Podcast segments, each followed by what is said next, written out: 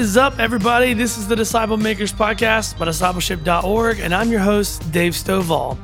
In this episode, Aaron Brockett and Bart Shaw explore the history and mission of their church, Traders Point, and highlight the importance of intentionally investing in the next generation and removing barriers to Jesus. Their church aims to equip parents as the primary disciple makers in the lives of their children through their family discipleship resources. And they give us practical steps in disciple making and emphasize the role of, this is that phrase again that we hear all the time, prayer and fasting and total dependence on God. Let's let Aaron and Bart encourage us today and share with us insights from their church, how they are turning their parents into disciple makers, and how we can do the same at our church. Enjoy the episode, everybody. Well, Aaron, I'd love for you to maybe kick us off and talk a little bit about who we are as a church, how we got here. Just set that kind of thirty thousand foot view for people who maybe don't know, or even just refresher for those that are connected to Traders Point. Who are we? What are we about? Yeah, yeah. I think uh, when I'm talking to people, a lot of people assume that this was a church plant, which it was just in eighteen thirty-four. This is a really old church, one of the oldest churches that I know of. There's a, one other church led by my friend, uh, Ben Kacharis in Joppa, Maryland. They're a few years older than us.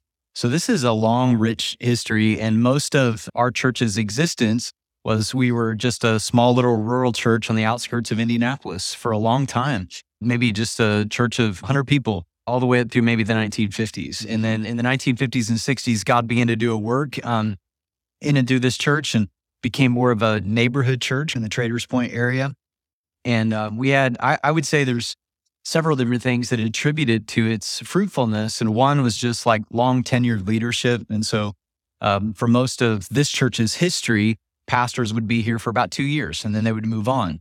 And that wasn't maybe so uncommon during the time. I think that for a lot of churches that didn't have enough to maybe pay a, po- a full-time salary of a pastor.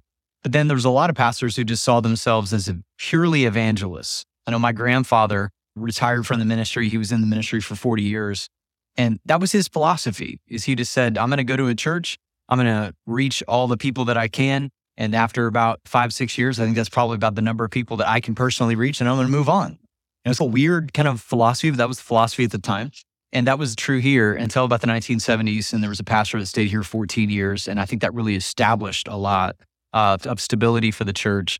And then the guy who preceded me, Howard Bramer, was here for twenty-four years, just a class act, did an amazing job. And the church continued to grow. And his kind of last vision cast that he had in his ministry here was to relocate us to this location that we're currently at. And what it did was it made us a regional church. And so we started reaching, because of our access to the highway, we started reaching people from much, much further distances than what we did when we were in a neighborhood. And so that shaped a lot of who we were becoming as a church. When I got here about fifteen and a half years ago, the, the life cycle of the church had kicked over. And we had a guy that came in by the name of Jim Tomberlin, who talked to us about that. He said, most churches' life cycles are about forty to fifty years. From the time that they get planted to from their fruitfulness in ministry to maybe this season of a painful season of like maybe plateau decline, and it, eventually they close their doors. And we know lots of churches close their doors every year. And he said forty to fifty years represents a life cycle. It really, it's a generation. And that really hit me, is that if at some point the preceding generation doesn't pass the baton of mission and vision to the next, it's inevitable that the church will plateau and decline. And so we've just tried to be really intentional about making sure that we are investing and pouring into the next generation, uh, which means we've got to reach people that are far from Christ, but it's not enough to reach them and to draw a crowd, and which is why this is so important to us, is that they need to be discipled. And we'll talk a little bit more about really like our deepening convictions on that here in just a minute, but then also passing the baton to the next generation. It's amazing. Yeah. One of the, when we were developing the mission statement for our church, which for this crowd, you probably all know that your mission statement should come out of Matthew twenty-eight. If your mission statement doesn't sound anything like Matthew twenty-eight, there's probably something wrong. And so for us, we had the Great Commission, and there was two other passages that really informed the way we state our mission statement. And our mission statement, if yeah, I know we've got some Traders Point people in here that are going to know this, but for those that don't, our mission statement is we want to remove unnecessary barriers that keep people from Jesus. The basis of that, obviously, is the Great Commission. Go and make disciples of all nations. And then the, the second passage would be when John the Baptist was quoting um, the prophet Isaiah. And when they asked him, they said, are you the Messiah? And he's like, man, I'm not the Messiah. I am just here to clear the way for the Messiah. That's a key passage for us. And because Jesus said, I'll draw people unto myself. And if he's drawing people and they're not coming, what's standing in the way? So that's something that we spend a lot of time thinking about. And then the third passage is, is Mark chapter two. Mm-hmm. And the the friends who lowered their paralytic uh, friend through uh, a hole in the roof, they just literally tore a hole in the roof. They said, this isn't going to be a barrier uh, that's going to um, uh, keep uh, our friend from Jesus.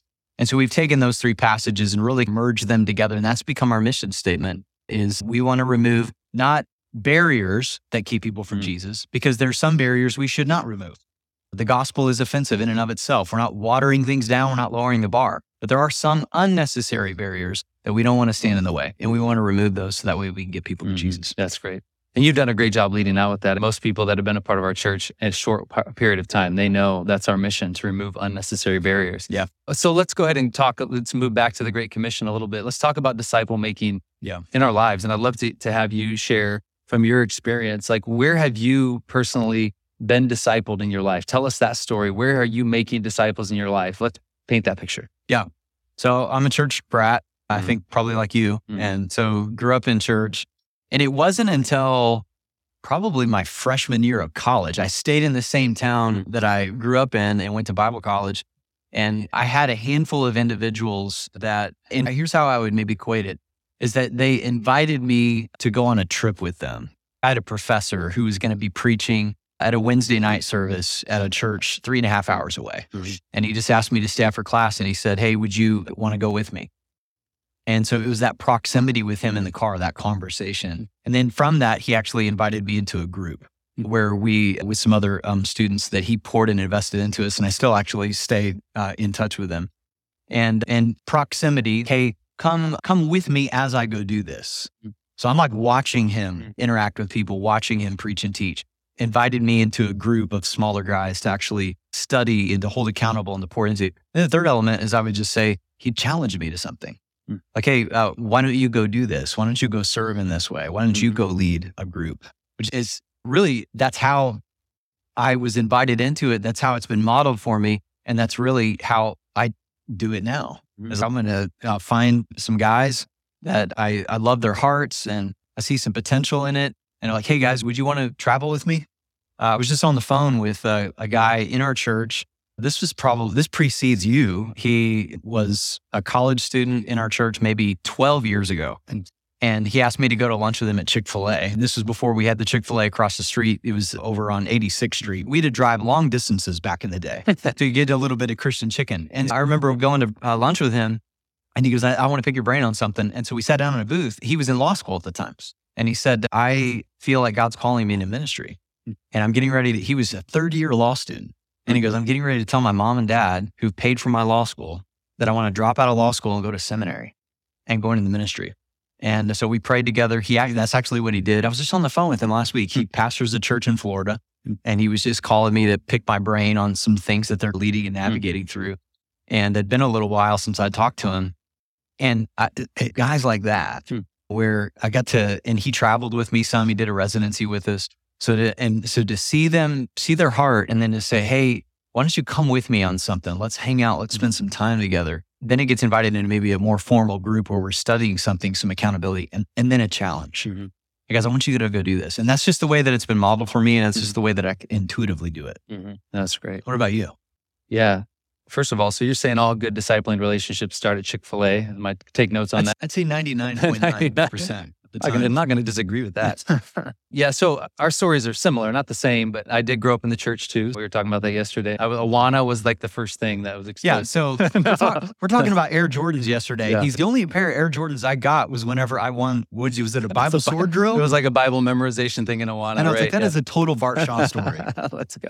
There's, Let's go. It was a lot, man. I memorized a lot of scripture to, to get your Air Jordan. I got them. Bri- bribery works. It's a great discipleship tool. Bribe children into the kingdom. It worked really well. So I was involved with Awana, and that was helpful in helping me understand scripture, began yeah. to read it.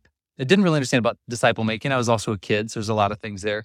Like a lot of people who grew up in the church, you go out, if you go to college or move out on your own, that's a real crisis of faith. Am I going to believe this thing that I've inherited, or is it my own? And I went to university. I was at Purdue, and uh, my freshman year, a lot of things that I was up against. Maintain and, your faith through all that. Wow. Yeah, it, that's, that's tough. Amazing. It's, it's just real tough. And so I, spending time there, I got involved with Campus Crusade. So right now, they're called Cru now, but Campus Crusade for Christ. And it it fundamentally changed my view of disciple making, because they came in with a very simple strategy to win people to Christ, to build them up, and to send them out. Win, build, send. That's it.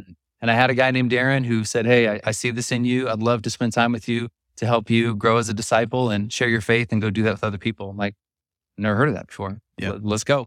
And so we did. And that really began to form and, and for who I was as a disciple maker. I went to seminary. And when I went to seminary, great experience there. I wouldn't trade it, but they didn't really train me on how to make disciples. A lot of great things in theology, hermeneutics, mm. critical thinking, even some functional things in the church, but not necessarily disciple making. And in retrospect, I think that was a miss. Mm. And I went into ministry, and I was a discipleship and teaching pastor for eleven years before I came here at a church. And the first probably half of that time, I, I just did ministry the way that things worked and operated. And I really never recaptured that heart for disciple making until about halfway through. And I got involved with a few organizations that were really helpful. Leadership Network, three D M were really influential. Mike Breen's book, Building the Disciple-Making Culture, was really helpful for me. And he said, one of the things that he said that always stuck with me, he said, if you seek to build the church, you rarely get disciples. But if you seek to build disciples, you always get the church. Mm, that's good. And I was like, man, there's the fundamental like flipping of that. I'm like, yeah. yeah, that's so true. And I've seen that. And I began to see it as we began to build disciples and replicate them. Uh, they had ownership and agency where they were then making disciples who made disciples. And that's what we want. We want to mobilize people, not just build and add people.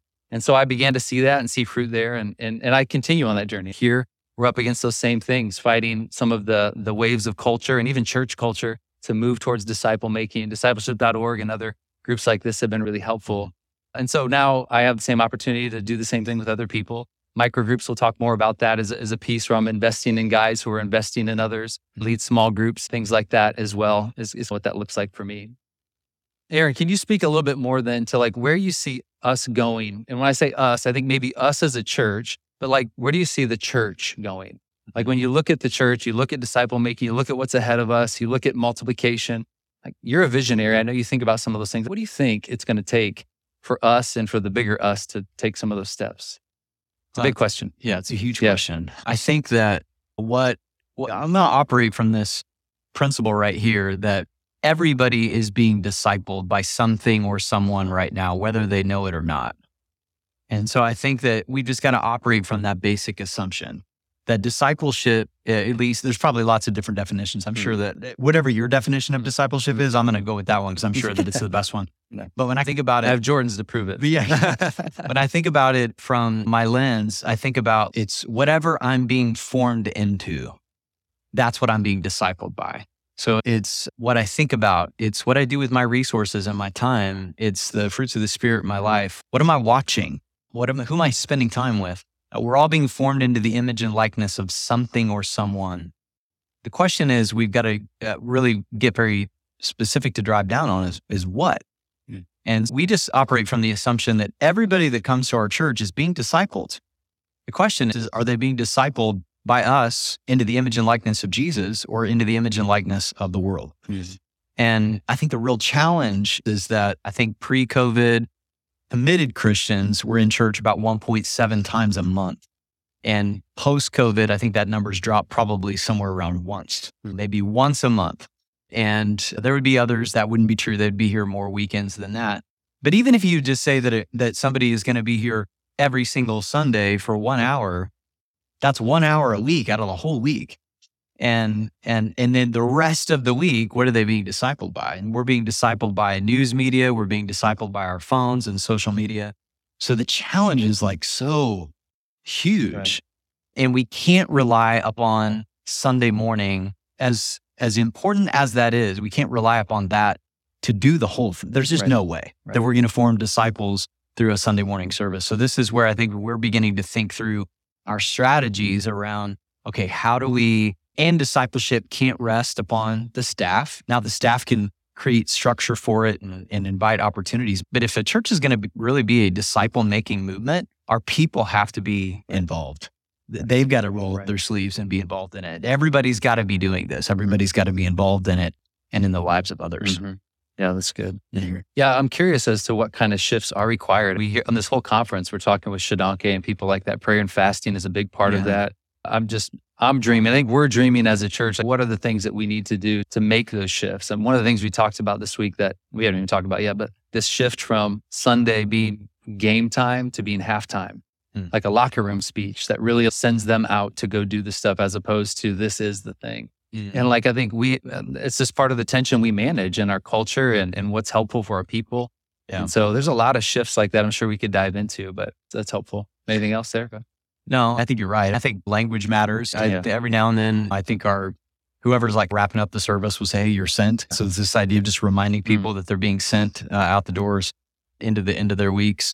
I think I think it, it terminology, even in like our teaching and our messages, like in the application, it mm-hmm. can. I, I'll say this every now and then. Every time I say it, no, it feels like I get deer in the headlights look from our people.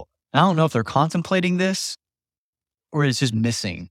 But um, say it right now, and I'll test. I'll test yeah, the water. Give, give it a real good look. But whenever I'm teaching specifically through the epistles, and I'll say, if we're gonna uh, understand the text and apply it, we first need to realize this was written to we, not me. Hmm.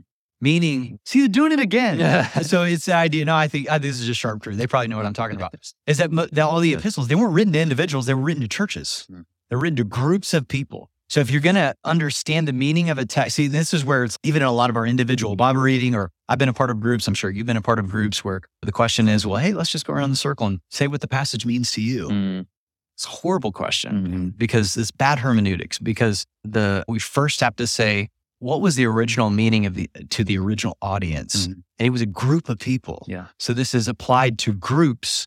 And a lot of times in our individual Bible reading, we're trying to say, well, what does this passage mean for me? Not that it doesn't have an application for us, but we first have to mm-hmm. apply it to the group. And I think there's these shifts that we just, the little things that we need to pay attention to, where we always need to include others in our journey. Yeah. Whenever we ask people, tell me about your conversion story or your growth story, there's always people that mention other people's names. That's discipleship. Yeah. And so we don't just do this one-on-one, we do this with others. Yeah. We've been building out and, and creating, imagining our discipleship pathway.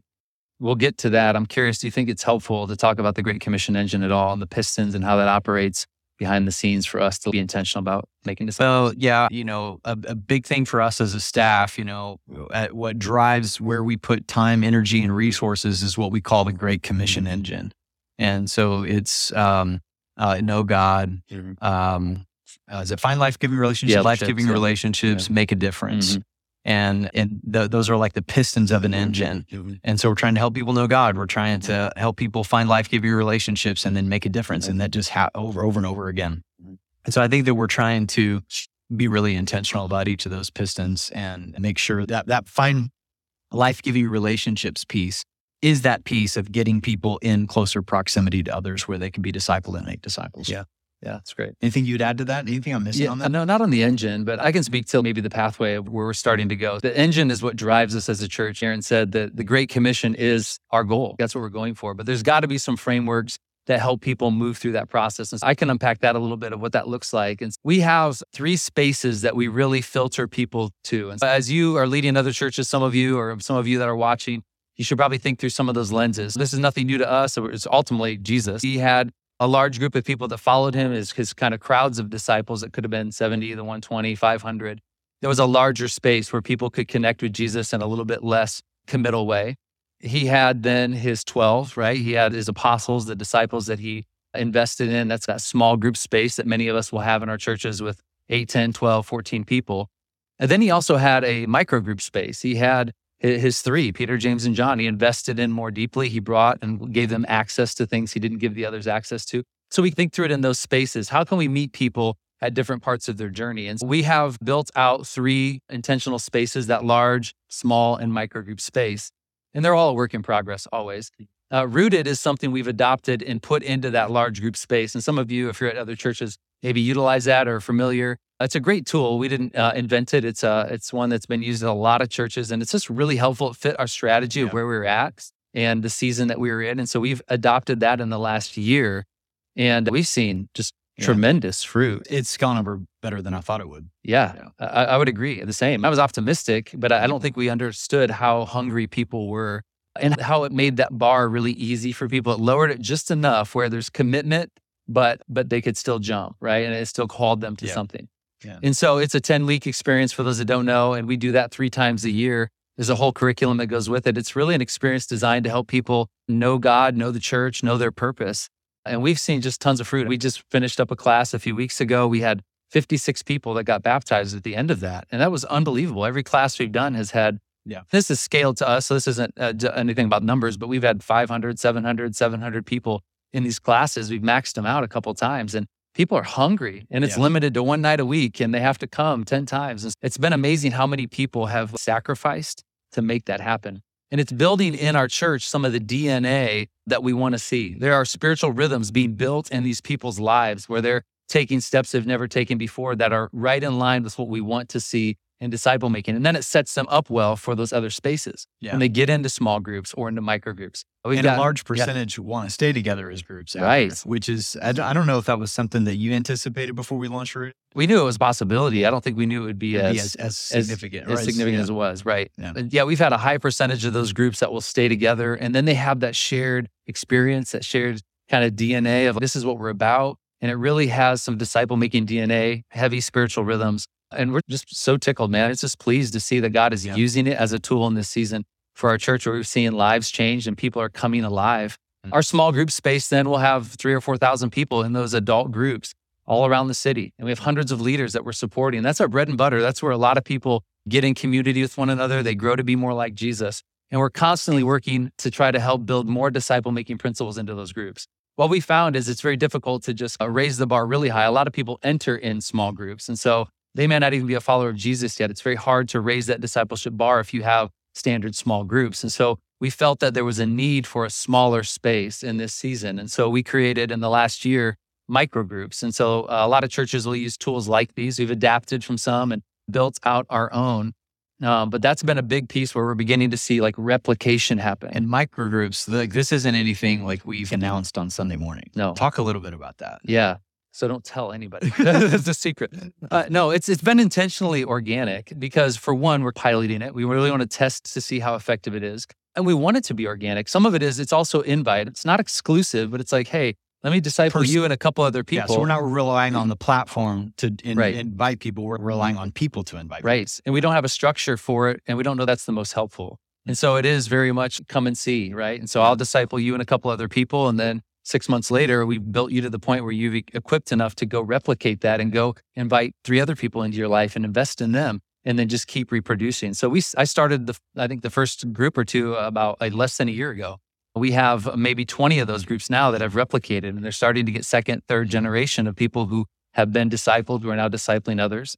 Um, it's intentional. It's not perfect. There's lots of things out there like that. No discipleship model is. There's none. That's the and thing. That's the thing. That, I, yeah. I even look back at Jesus' discipleship model with mm-hmm. the twelve disciples that always just continues to baffle me is that when you look at the the results of Jesus' discipleship group. Yeah. Wow.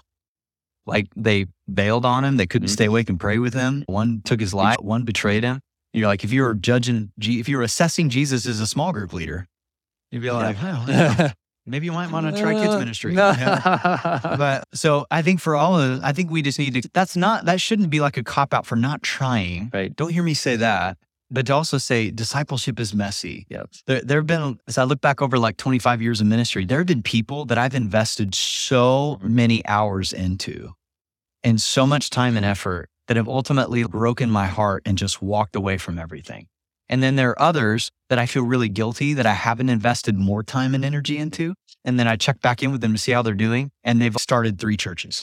And so it, it's this really like uneven, like because people are unpredictable and right. messy. And I think that's part of, I think the churches struggle with this is how do you measure it? Right. And how do you know if you're being effective in it? And I think there's some things that we can look to, mm-hmm. but there's also people are unpredictable yeah. and messy. And we just got to recognize there's no perfect model. But I think what we want to do is replicate what Jesus did, yeah. where he was just getting in close proximity with these guys, being super intentional, and is recognizing that, and he knew whenever he called them all to be his disciples that mm-hmm. they were going to mess up. Yep, that's and that a good shouldn't word. Keep us from doing the same. Good word, Aaron. Yeah, yeah. I, you can't do nothing, right? You have to do something, and I think that's the takeaway for today. Essentially, mm-hmm. is like wherever you're at, don't do nothing. It's not sufficient. You can't do everything either. but do something. Yeah. There's a lot of great tools out there. None of them are right or wrong or perfect. Some are better or worse depending on your context, but do something. So there are some goals that we're shooting for, and I'll talk a little bit more about that in microgroups. So primary goals in our microgroup space, there's four kind of main tenets we have: transparent relationships, obedience to God's word, high accountability, and then ultimately multiplying disciple makers. Those are the four things that we really shoot towards. We want it to be simple, reproducible, effective. Bobby talked about that in our first session. If it's going to be something that's going to take and people can reproduce it, it's got to be simple. Yeah. It's got to be reproducible. It's got to be effective. You have to evaluate it. So that's why we haven't announced much either, because we're still evaluating some of those things. Scripture is the curriculum. That's a big piece of it. There's a ton of great curriculums out there, but we are over-curriculatized. I don't know. Is that a word, Aaron? It is a word. It's a word? Okay. You just made it. Yeah. Curriculatized. Yeah. We have we have way more resources than we need. Yeah. It's put the simple things into practice. God's word is sufficient in and of itself. One of the things we do in that space is we go very slowly. We walk through scripture slow, very deep. It's much if you drive home from work, you see the same things every time. But if you got a flat tire and you had to walk home, what would you see? Mm. Entirely different things. Mm. We go very slow, very intentional, so that we can mind for and listen to what God is saying. There's just something fundamentally different about stopping and listening to God's voice and hearing him say something to you and convict your heart in a direction that you marinated in for a week, and then you're with some friends that you're accountable to. And you hear God say something and you're like, man, I, I need to do that. That's way different than a life application question at the end of a study. Yeah. That doesn't change your life, very rarely. But a lot of times in microgroups, we'll stop for two minutes at the end and we'll just pause and say, God, we, we trust you're here. We spent time in your word all week. We've heard and seen what Jesus is doing in this instance. Mm-hmm. What are you saying to me? Yeah. And really listening and minding for that. And so that's a big piece of what we do. And another thing is what you're getting at too. What does it look like? Uh, ultimately, we're trying to look like Jesus, right? But you could ask everyone here, what does Jesus look like? And it might get slightly different answers. There's some things that are universal. We use a kind of a framework, not original to us, but up, in, and out. The very simple idea is that Jesus had three great loves in his life: his upward relationship, in and out. Up with the Father, right? In with his disciples. So not in here, but like his inner circle, those he was intentional about investing in. And then out to the world. If you look at Luke chapter six, this is a great place to get this framework. Luke chapter six, verses twelve to nineteen. I won't read it, but I can just unpack it for you guys real quick. It's that basic idea. Jesus, he heals on the Sabbath, and then he goes to pray. He goes up to the mountain. He prays all night long. We could probably stop there for a while. Shodankeh style, right? He just prayed all night long, which is mind-blowing to me. And then he comes down from the mountain. He calls his twelve disciples out of this group of people he's with, and he says, I'm going to invest in you. And he really designates them, follow me at a deeper level. Mm. In the very next breath, he walks down the rest of the mountain with his disciples, and he begins to come and heal people. He's casting out demons. He's healing the sick. He's preaching good news. Yeah. I'm like, this is all three of those in seven verses. Mm. The upward relationship, the in, and the out. And so in microgroup and in life, when you try to look like Jesus, that's what you're trying to look like. And it's not a perfect tool, but we evaluate to that one to ten, like, where are you at? I'm a four in the out. Okay, well, I'm, I'm a six or whatever. And then you just begin to walk through and say, God, are you growing me in this? Maybe our whole group is a, a three in the out. We we probably need to really press in and listen. What is God saying to us about sharing our faith, about reaching out to those around us, about loving our neighbor? So that gives us a little bit of a picture of what we're going for. That's what we're trying to replicate in that space, really in all of our spaces. And so we're trying to breathe this in our microgroup space so that those people who are going to lead other groups and lead Rooted and all kinds of other things will have that D N A of, I am created to be a disciple who goes and makes other disciples. Yeah, absolutely. Yeah. I love all that and love your heart for it, Bart. You're doing an incredible job with it. And, and I'm excited to see how God's going to continue to use this throughout our church in the months and, and years ahead. For everybody that's here today and, and they're listening from like their particular context in which they're doing ministry, what types of recommended steps would you take? Or would you recommend to them for them to take yeah. out of this? If they're listening to this going, how do we take this and replicate this for our context? What do we do? What would you recommend? Mm-hmm. Yeah, that's a great question. Obviously, some of those are nuanced because it depends on context. I can probably answer it in, in two different ways. If you are a part of Traders Point, I'm going to I'm going to speak to you first. If you're part of Traders Point, maybe on the personal front, I would say start by investing in someone. If you're not intentionally investing in someone, you're not making a disciple. They don't get made by accident. Now, the world's discipling us, all that stuff is very true, but you have to be intentional. Again, the tool is not as important as just the intentionality. So start with someone. I'll share this story because I've shared this with some of our staff before. So for some of you, you've heard it. Some of you, it might be new. But it hit me like a ton of bricks a handful of years ago. My youngest son, Camden, was in Taekwondo. And I went along with him, and it's this whole thing. He really wanted to do it. He was fulfilling my lifelong dream to wax on, wax off, Karate Kid style. I, I went and I started observing, but I started seeing some incredible things happen. One of the things I observed was that everyone starts out as a white belt. You come in day one, doesn't matter who you are, where you come from, you're a white belt. And the thing was, it was okay to be a white belt, but it wasn't okay to stay a white belt. Mm. See the difference? Mm. People would come in and, hey, you're welcome. We're so glad you're a white belt. But if you're there two weeks later and you're still white belt and you're not starting to level up and belt up, dude, are you sure this is right for you? Have you counted the cost? I'm like, whoa, this is like a discipleship conversation. You got a white belt sitting in here for six years. What are you doing?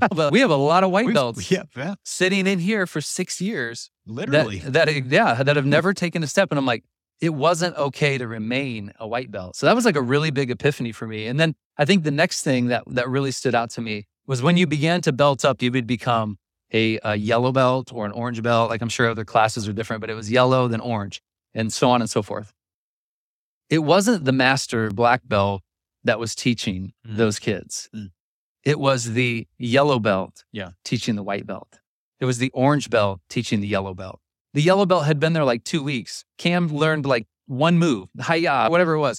uh, you like that? Clearly, I didn't take any martial arts. So he he did the one move, and he was then instructed like a week later, hey, take all of these white belts, show them your move. That's good. I'm like, this is discipleship. Yeah. You don't, everyone always gets freaked out. I have to have all the answers. I don't have all yeah. the theological. Yeah. That's irrelevant. What has God taught you? What is the Holy Spirit saying? Yeah.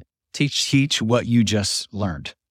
Yeah. J- just a step at a time. It was, instead, I think, and I, I know I've fallen into this, this whole idea of, well, let me do my Bible reading plan and get through the Bible in a year. Or let me read Grudem's right. systematic theology and let me get all these answers first, and then I'll go lead a group and kind of download it. And that's just, it's unrealistic. Yeah. And it's not going to happen. And it stifles our ability to make disciples. Yeah. And, we, and the need is too urgent yes. for us to wait. Right. We've got to continue to do it as we go. Yeah. Yeah. So that was a big epiphany to yeah. me. And I think the the last thing in that piece was the goal uh, of the master was to make the students what he was, right? The master was never like, I'm better and further away with you. I've been down the road further. But his entire goal was to make the rest of them, to give agency to every single kid who was there. And so I just saw like discipleship in a nutshell. And so I would say the same thing to you guys today. If you're looking for a tangible next step, it is yellow belt, teach the white belt. Hmm. Whatever you have learned, whatever God has given you, start to give it away. You will grow exponentially to the next level when you do that. And then find people who are further down the road and get some other tools in the tool belt and give it away. Guys, this is what Jesus did. This is, it's not rocket science. It's very simple, but it's very intentional. So that's something I would say on a personal level. For those of you who are not a part of Traders Point, what can you do? What can you do in your church? What we talked about before, you can't do everything. If you've got a buffet of things, you probably need to thin it out. And we did this a long time ago, before my time too, when you went multi-site. You had to say no to a lot of things that were really hard to say no to yeah. because you had to really streamline. And if we're going to make disciples, even in this season moving forward, we really have to think hard about like, where is our time, energy, resources going? If it's not helping do that, it's going to be counterproductive. And so I'd say that to other churches too. Really think hard about your systems and your strategies. Keep it very simple, reproducible, and effective, like we've talked about. Mm-hmm. Yeah. Yeah. Those are some. And then I would say the same thing too. Obviously, yellow belt, teach the white belt. There's tons of resources here. Like we've already said, there's not a perfect way, right way.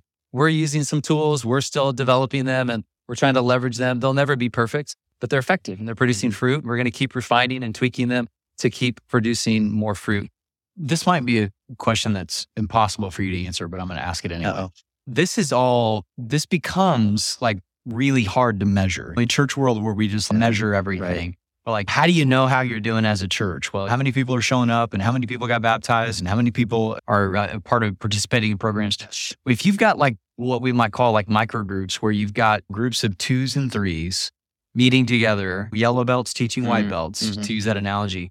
At what point do you think, from your estimation, what would the differences be within that church and community if you saw, I don't know, fifty percent of your people doing this? Mm. Is that, that, maybe that's an impossible question for you to ask. Yeah, I, I know it's a great question though. Yeah. I, I think what you would see, you'll see mul- multiplication happening. It'd be in the D N A of your people. Yeah. Because you're going to see agency, like power to the people. They're going to own their faith in a way they've never owned it before. Yeah. And that's what I've seen, where it's like, oh, people are sharing their faith without me telling them to share their faith. Yeah. People are like developing other people without me having to develop yeah. the people. And so I think you're going to see multiplication becoming a part of the D N A. You should see other fruit too. If you're not seeing new people come to faith, if you're not people seeing people share their faith, it's not just Bible knowledge and literacy. That's not it. That's right. a, an important piece, right. but that's not the end goal. Yeah. It's a means to the end. G- general f- fruits of the Spirit. Like, like sure. Let's go there. That should be evident. And I even think that even for the staff, that instead of the staff being the players on the field and the church coming and watch the staff do the ministry, yes. the staff become coaches and the people in the church become players yes. on the field. Right.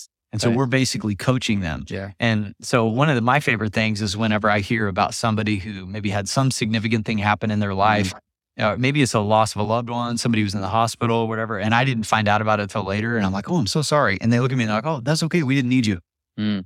Like yeah. we had our group around right. us and they, exactly. they, because they were ministering yep. to us, they were around us. Yes. And I think that's because we can unintentionally bottleneck the work that God desires to do through the people. So I think staff need to be coaches, the people need to be players yeah. on the field, and that's we're good. Coaching and equipping so that way they, we can continue to replicate that this. Good. That's how it has to happen. Right. At some point you'll cap. And that's why, honestly, I think a lot of churches do get capped mm. because you've got an exhausted staff trying to do all can't the do ministry all. Right. and they can't. That's well said, Aaron. And another metric that goes along with that I've heard some churches trying to hold on to is how many uh, people are being baptized in your church by non-staff? Mm, like yeah. how many people are in relationship with someone else who oh, invited yeah. them, who discipled them in their group? Those are our favorite ones. Uh, you'd probably say the same thing. I did a lot of those rooted baptisms, but then the ones that came through and they wanted their leader to baptize them, I was like, let's go. Well, and if you notice, as the years have gone by, I'm in the tank less and less. Yeah. Not because I don't want to, yeah. but because people that have actually been a part of those people's lives are the ones yeah. that are baptizing them. It, it makes and I sense. Think that's healthy. And so again, that's not an end all be all metric, but it does tell you something about, you know, the fruit of like disciple making in your church if you have people who are doing the ministry. Yeah. That's all we're calling to, to do anyway, right? It's that priesthood of believers and it's equipping the saints for work of the works of ministry. Yeah. Yeah, I love it. That's what we're going for. Yeah. We're not there yet. We're taking steps. We're taking no. steps. Any other final thoughts for us today? I know we still got a little bit of time. I don't know. I, I debated we could take some questions if people had them. So there might be a few, especially I know if they're from other churches and you have some questions too. Uh, we can talk offline as well if that's easier. Um, are there some burning questions?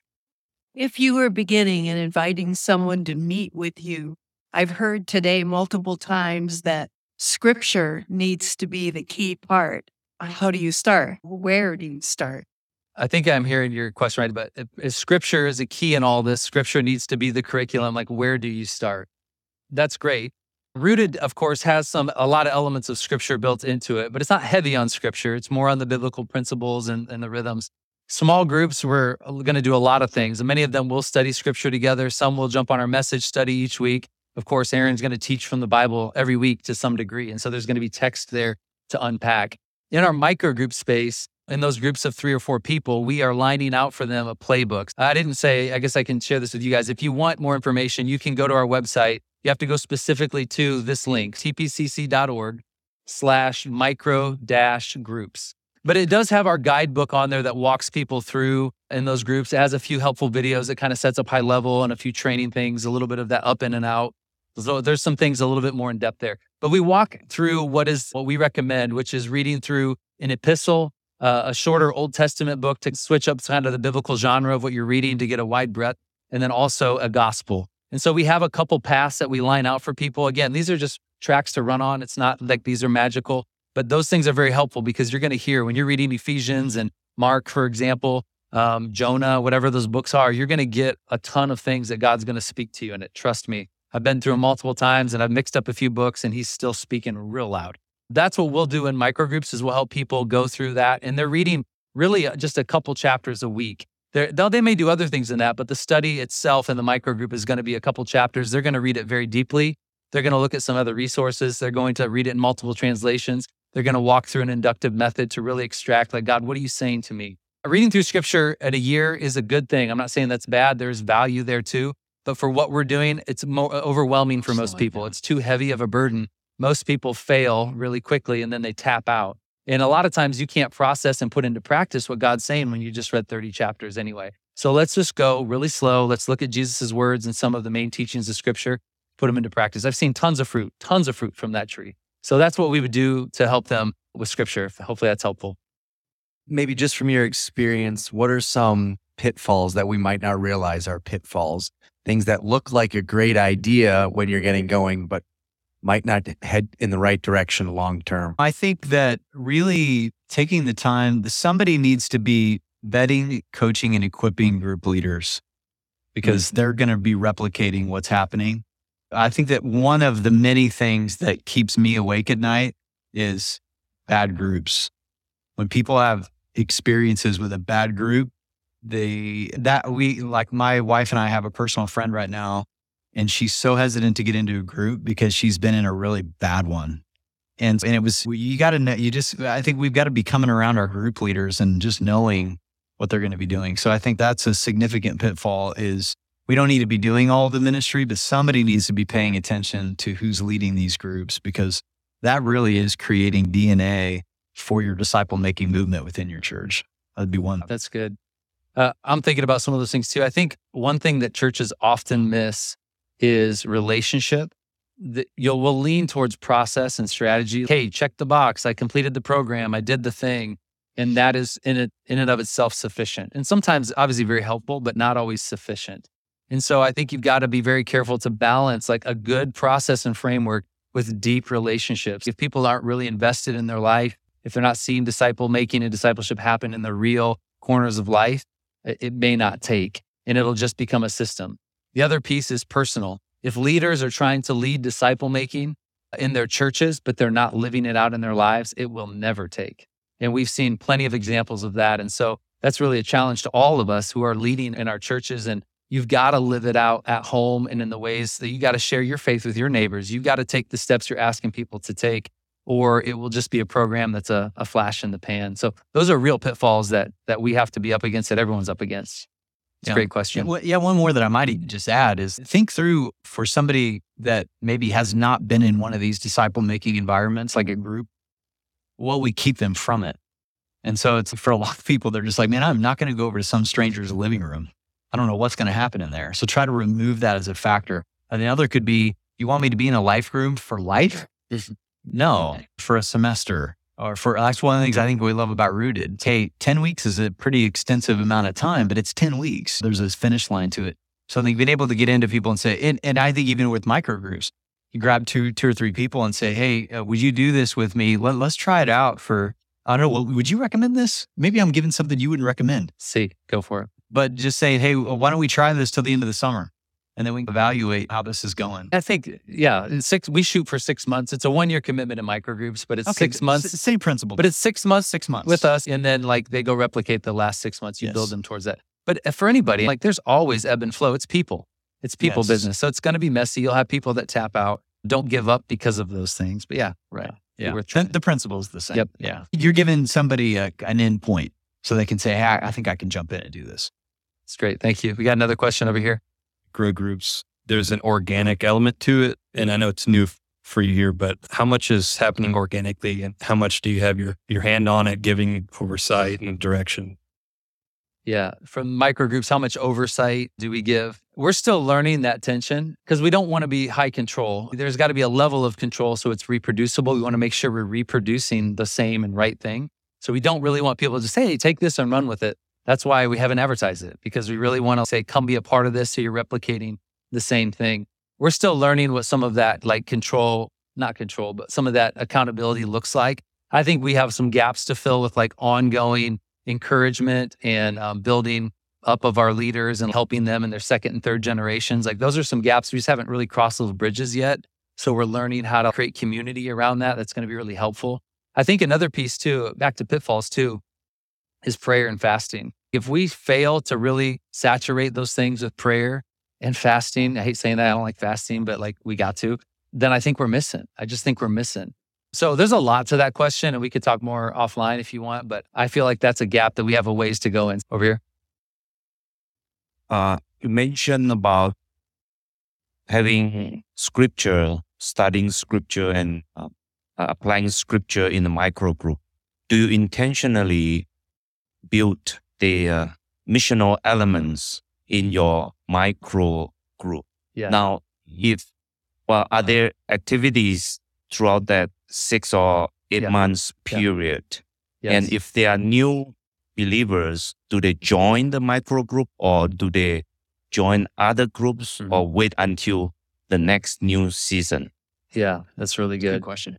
Yeah, we do have a missional emphasis in there. So we have trainings on the up, the in, and the out. So all three of those dimensions, there's a training or two to help propel those things forward. We have a, a basic sheet that is your guide that we go through every week. It's the main play so that week five, I can say, it's your turn. You've seen me doing it. It's very palatable. Go ahead and read through. And it reviews the mission. Like, we're called to fulfill the Great Commission. We want to see disciple-making movement in our nation, in our city, in our day. And so we're really praying for that, and we're keeping that in front of our people. We're reading some of those scriptures often. There's no rules on who can be in or out. There's people at other churches that are in. It's not even, we're not even trying to own it. We're just trying to help make disciples. New believers. Uh, so I actually just made a call this today to a guy I'm inviting into my, my microgroup. He came to church for the very first time on Easter at the invitation of a friend, got baptized, gave his life to Christ, and he came to our first step the next week. And I'm like, come on, dude, let's come into my micro group. Let me help disciple you. He doesn't know what he doesn't know. So fresh and so exciting. And so it can be for anybody on that spectrum. One thing that we've been cautioned in this space is don't just pick your seasoned, oldest, best leaders. They're not usually the ones that are going to take off disciple making right away. They've been conditioned and trained for, now I'm not saying don't do that. I've done that largely. There's some amazing people there, but don't count people out. A lot of times the people who are going to make the most dent and fruit in disciple making are the people you least expect, much like the disciples Jesus chose. So that's just good advice uh, along those lines. So it can be anybody. It wouldn't, some groups like that will take unbelievers. That's not really how we're set up necessarily. There'd be other places. Rooted would be a great place for people to start for some of that as well. And so we just kind of balance that depending on the situation. Really good question.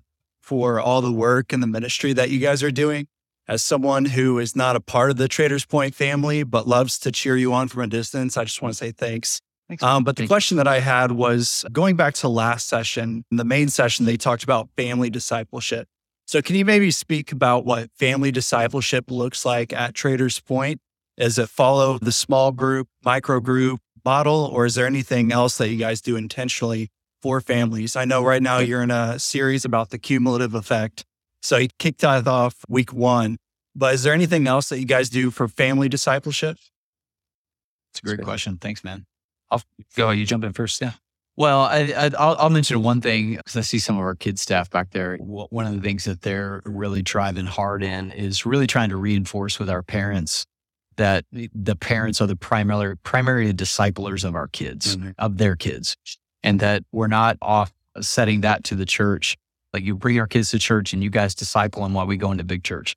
And so our kids ministry is really trying to create efforts, initiatives, curriculum around that to really equip parents to disciple their kids effectively. So that'd be one thing that I would yeah. throw. Um, so we we want to create resources for families and for parents specifically to disciple their kids. So we're taking steps in that direction. I know we have a big initiative on a parent equipping project. We have a lot of intentionality in our kids' spaces already to help them meet Jesus at their own level, to help them grow.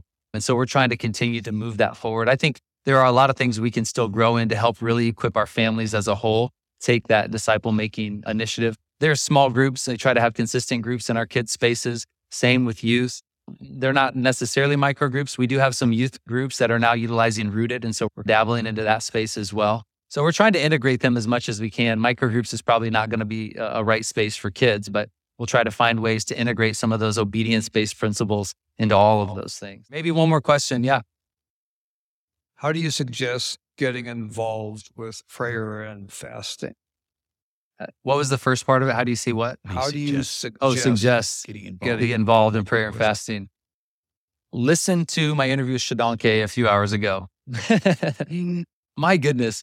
Like we've heard this whole time, it's take a step, take a small step, start yeah. small to yeah. end big.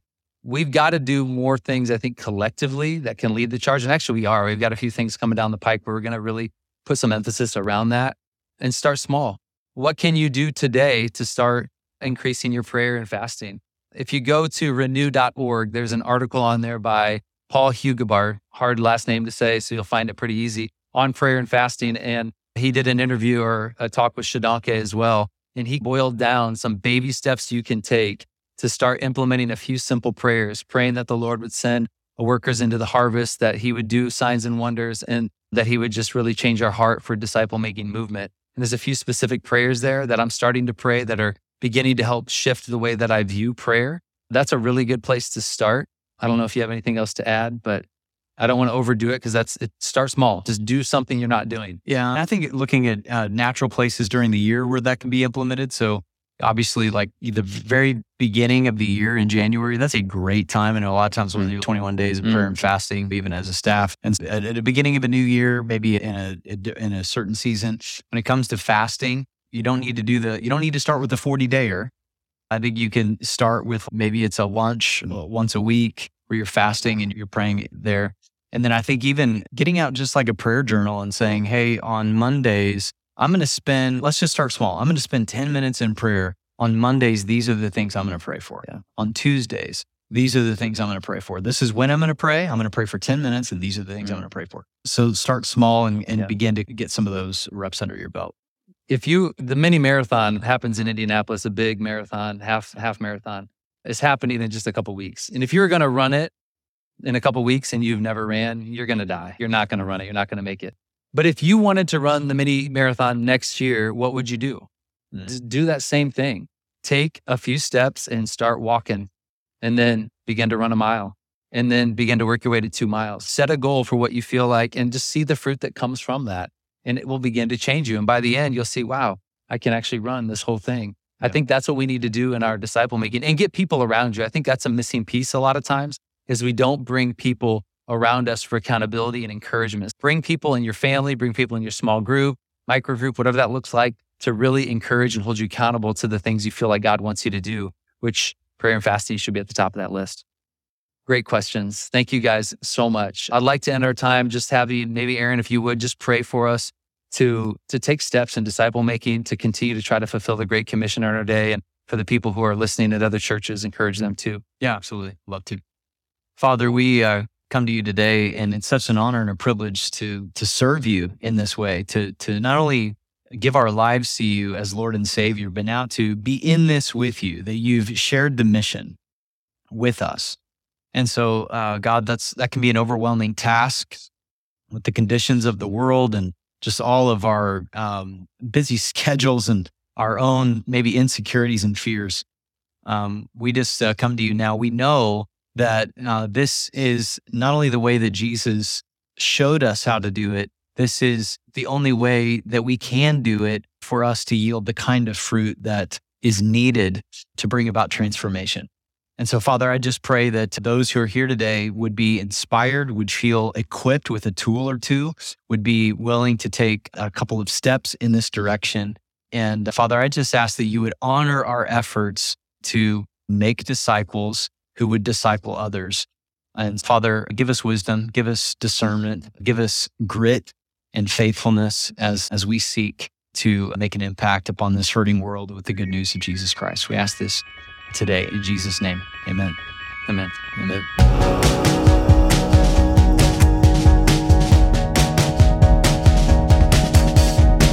Thanks so much for listening to the episode, everybody. I hope that you were encouraged by the last four track sessions that happened in the auditorium at the most recent forum.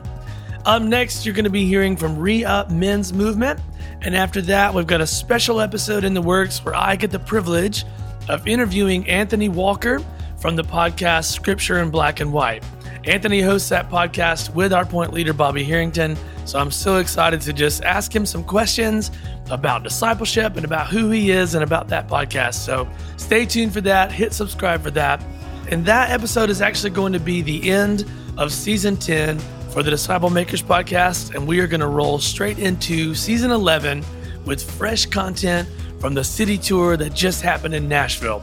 I'm so excited. We got a lot of stuff happening at discipleship dot org, and I can't wait to dive in with you.